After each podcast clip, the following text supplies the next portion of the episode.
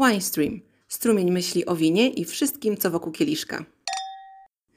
Powiem Wam, że odkąd interesuję się winem, y, co chwila zauważam już śmiertelnie nudne przypadki trywializowania, banalizowania i wręcz infantylizowania różowych win. Nadaje się im cechy kobiece, w myśl zasady, że to, co różowe, przynależy do domeny kobiecej, dziewczęcej, ale na pewno różowe nie jest to, co męskie. Ale jakie to jest w ogóle wino kobiece? A jakie to jest wino męskie? Nie będę starała się odpowiadać na to pytanie, bo myślę, że w 2020 roku już naprawdę powinniśmy sobie darować przypisywanie winom cech kobiecych czy męskich. Nazywam się Iza Popko i witam w kolejnym, po przydługiej przerwie, odcinku podcastu Winestream. Status win różowych, wynikający z bardzo siermiężnej, wieloletniej ich feminizacji, przyrównałabym na przykład do tego, jaki ma status wśród tak zwanych poważnych krytyków literatury gatunek fantazy. Otóż fantastyka bywa traktowana trochę jako pośredni gatunek literacki, a tymczasem jest często niezwykle trafną satyrą na otaczający nas świat i to w zasadzie y, jedna z najważniejszych cech dobrej fantastyki.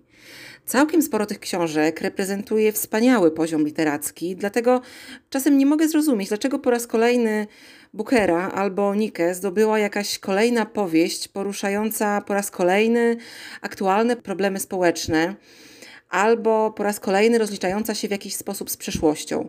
Oczywiście, wysłuchując tej mojej linii obrony fantastyki, możecie e, się domyślić, że jestem jej fanką. Tak, oczywiście jestem.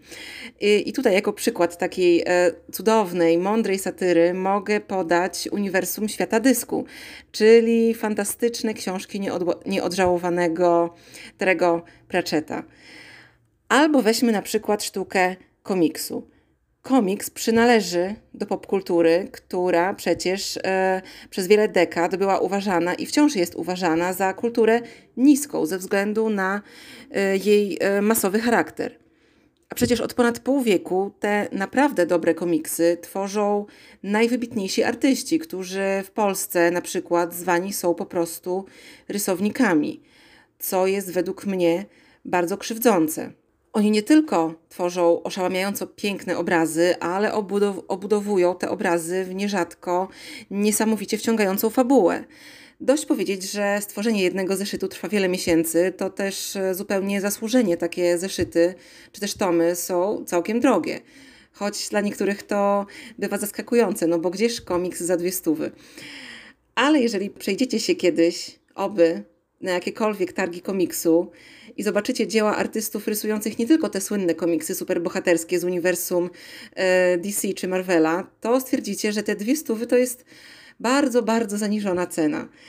I jak sobie to porównamy do tego, co czasem widać w galeriach sztuki współczesnej i co kosztuje krocie, naprawdę krocie, to no, nieważne.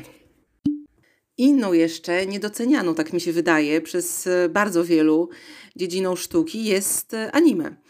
No bo który poważny człowiek ogląda teraz anime? No ale słuchajcie, do tych z Was, którzy oglądali albo wciąż oglądają, kto mi powie, że na przykład mój absolutnie ulubiony Cowboy Bebop albo klasyk Akira, czy też już e, od wielu lat też równie klasyczny Ghost in the Shell, kto mi powie, że te filmy nie są arcydziełami? W dodatku arcydziełami poruszającymi nieraz e, naprawdę ważne i nurtujące nas od zawsze zagadnienia, e, które dotyczą na przykład naszej egzystencji, naszej psychiki, tak zwanego postępu ludzkości i jak się ta ludzkość w tym postępie odnajduje, zagadnienia dotyczące problemów w relacjach z innymi ludźmi i tak dalej, i tak dalej. I nieraz, e, tak jak fantastyka czy też komiks, e, filmy anime bywają bardzo trafnymi diagnozami naszego świata. Nieraz są to też zmuszające um, do refleksji dystopie albo antyutopie. I nie da się zaprzeczyć, że również mm, i te dzieła tworzą absolutnie wybitni artyści, bo nie dość, że mamy do czynienia ze wspaniałymi, dopracowanymi obrazami, to jeszcze te obrazy się ruszają i to jak. Odpłynęłam dość mocno w popkulturę i ja bym powiedziała też, że i w tak zwaną sztukę wysoką. Chociaż mówiąc o tym wszystkim w kontekście wina, to trzeba też powiedzieć, że jednak e, wino, również różowe, powiedzmy sobie szczerze, nie jest aż tak wysoce artystycznym wytworem. E, jeżeli już jesteśmy przy popkulturze, to można odnieść wrażenie, że e, z powodu takiego stereotypowo infantylnego, kobiecego, dziewczęcego wręcz wizerunku wina, które jest e, nieskomplikowanym, niezobowiązującym, tarasowym, lekkim napojem, to dlatego właśnie różowe wino do tej popkultury w pewnym sensie już przenikło i też stało się y, jej częścią. I nie ma co się oszukiwać. Wino różowe raczej jest lekkie, raczej nie przytłacza, bo i nie powinno. Wino różowe ma swoją specyficzną funkcję y, napoju, nad którym nie należy się raczej za mocno zastanawiać, więc świetnie nadaje się do picia zawsze i wszędzie. Kwestia tylko, jakie wino podamy do jakiej potrawy ale też zakładamy, że ta potrawa y, też będzie bardziej lekka niż ciężka. Chociaż warto odnotować, że są wina różowe, które bez trudu udźwigną i solidnego steka, na przykład y, niektóre Tavel z południa Francji, czy też y, niektóre róże z Hiszpanii, na przykład ze szczepu Mataro, czyli Monastrey. Nie mówiąc już o tych winach dłużej macerowanych, które kolorem zbliżają się już do czerwieni.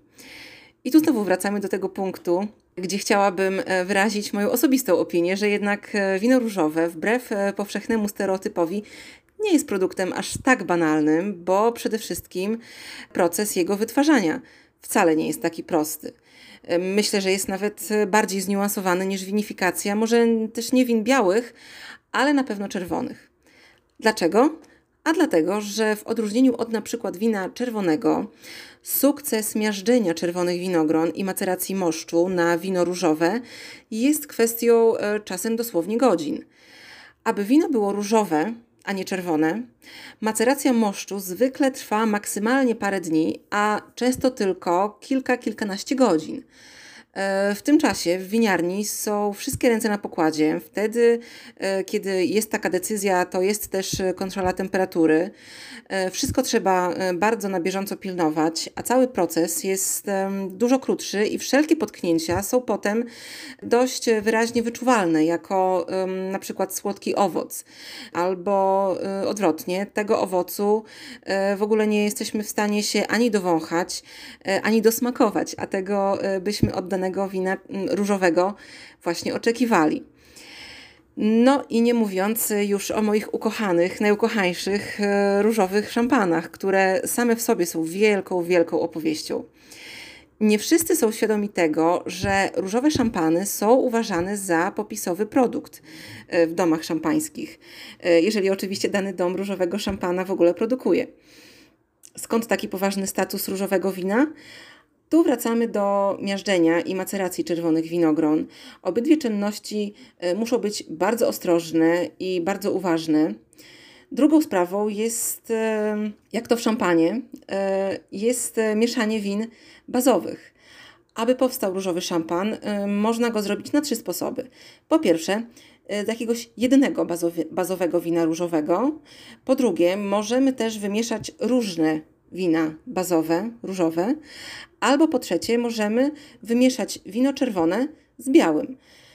I to właśnie mieszanie jest tutaj kluczowe i w domach szampańskich urosło ono e, do rangi sztuki, którą są w stanie opanować naprawdę nieliczni. Także sprawa jest tu naprawdę poważna. Wydaje mi się, że nie warto trywializować różowe wina, no przynajmniej niektóre.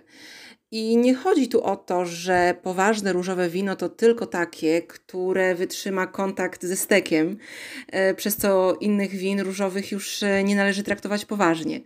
Bo weźmy na przykład e, bardzo jasne i bardzo lekkie różowe wina z południa Francji, zwane czasem winami szarymi, vin to w żadnym wypadku nie są potężne wina. One są właśnie cenione za tę finezję i elegancję a jednocześnie nie atakują e, takim landrynkowym, słodziutkim owocem. ale w innych regionach Europy możemy dostać wina, które też utrzymują się na podobnie lekkich i finezyjnych rejestrach.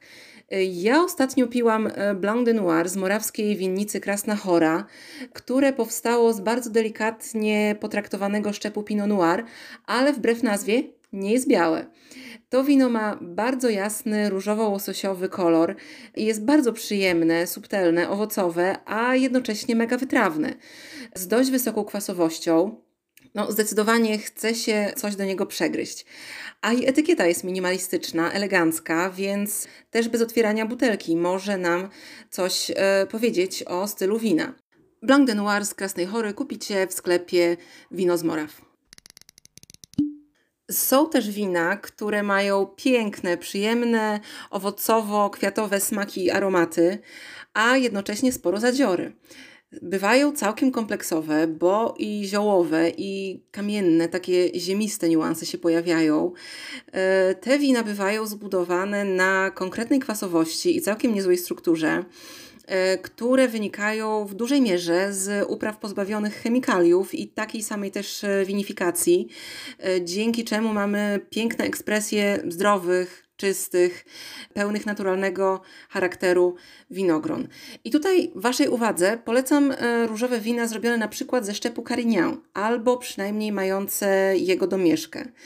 O takich e, winach możecie sobie posłuchać e, w innym odcinku mojego podcastu. To jest relacja z barcelońskiego festiwalu Vella Terra, który odbył się e, w lutym tego roku.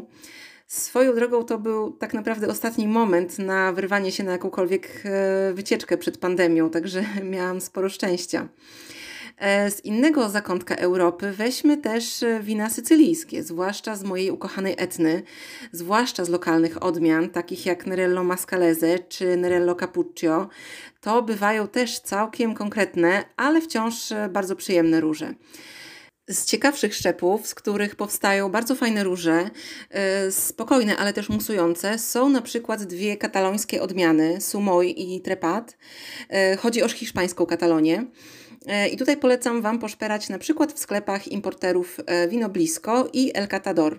I cóż, ciekawe różowe wina to wcale nie muszą być e, wina dłużej macerowane, a więc ciemnoróżowe, albo na przykład też prestiż apelacji, na przykład Tavel, też niekoniecznie musi być wyznacznikiem.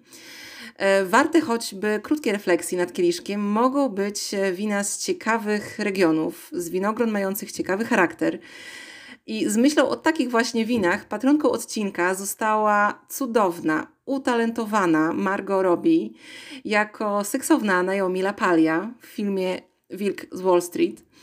Cała na różowo, w słodkim różowym pokoiku, ale spójrzcie tylko na nią. Ta kobieta ma charakter wypisany na twarzy, którego ta postać zresztą w tym filmie e, dowiodła. I takie właśnie mogą być różowe wina, i to właśnie one absolutnie są warte poszukiwań. Bardzo dziękuję za pobujanie się ze mną na tej rozkosznej różowej chmurce, która oczywiście w kontekście różowych win powinna sprawiać przyjemność, a która jednocześnie w przypadku niektórych szczepów i regionów, jak mam nadzieję Wam udowodniłam, może być nawet rozrywką mm, całkiem intelektualną. Zapraszam Was na mojego bloga www.winestream.org. Zapraszam do polubienia moich profili na Facebooku i Instagramie i zapraszam Was też e, do grupy na Facebooku, którą łatwo znajdziecie wpisując w pasek wyszuka, wyszukiwania po prostu wina bio. Nie zgadniecie o jakich winach tam sobie opowiadamy. I pamiętajcie, hashtag albo dobrze, albo wcale. Wasze zdrowie!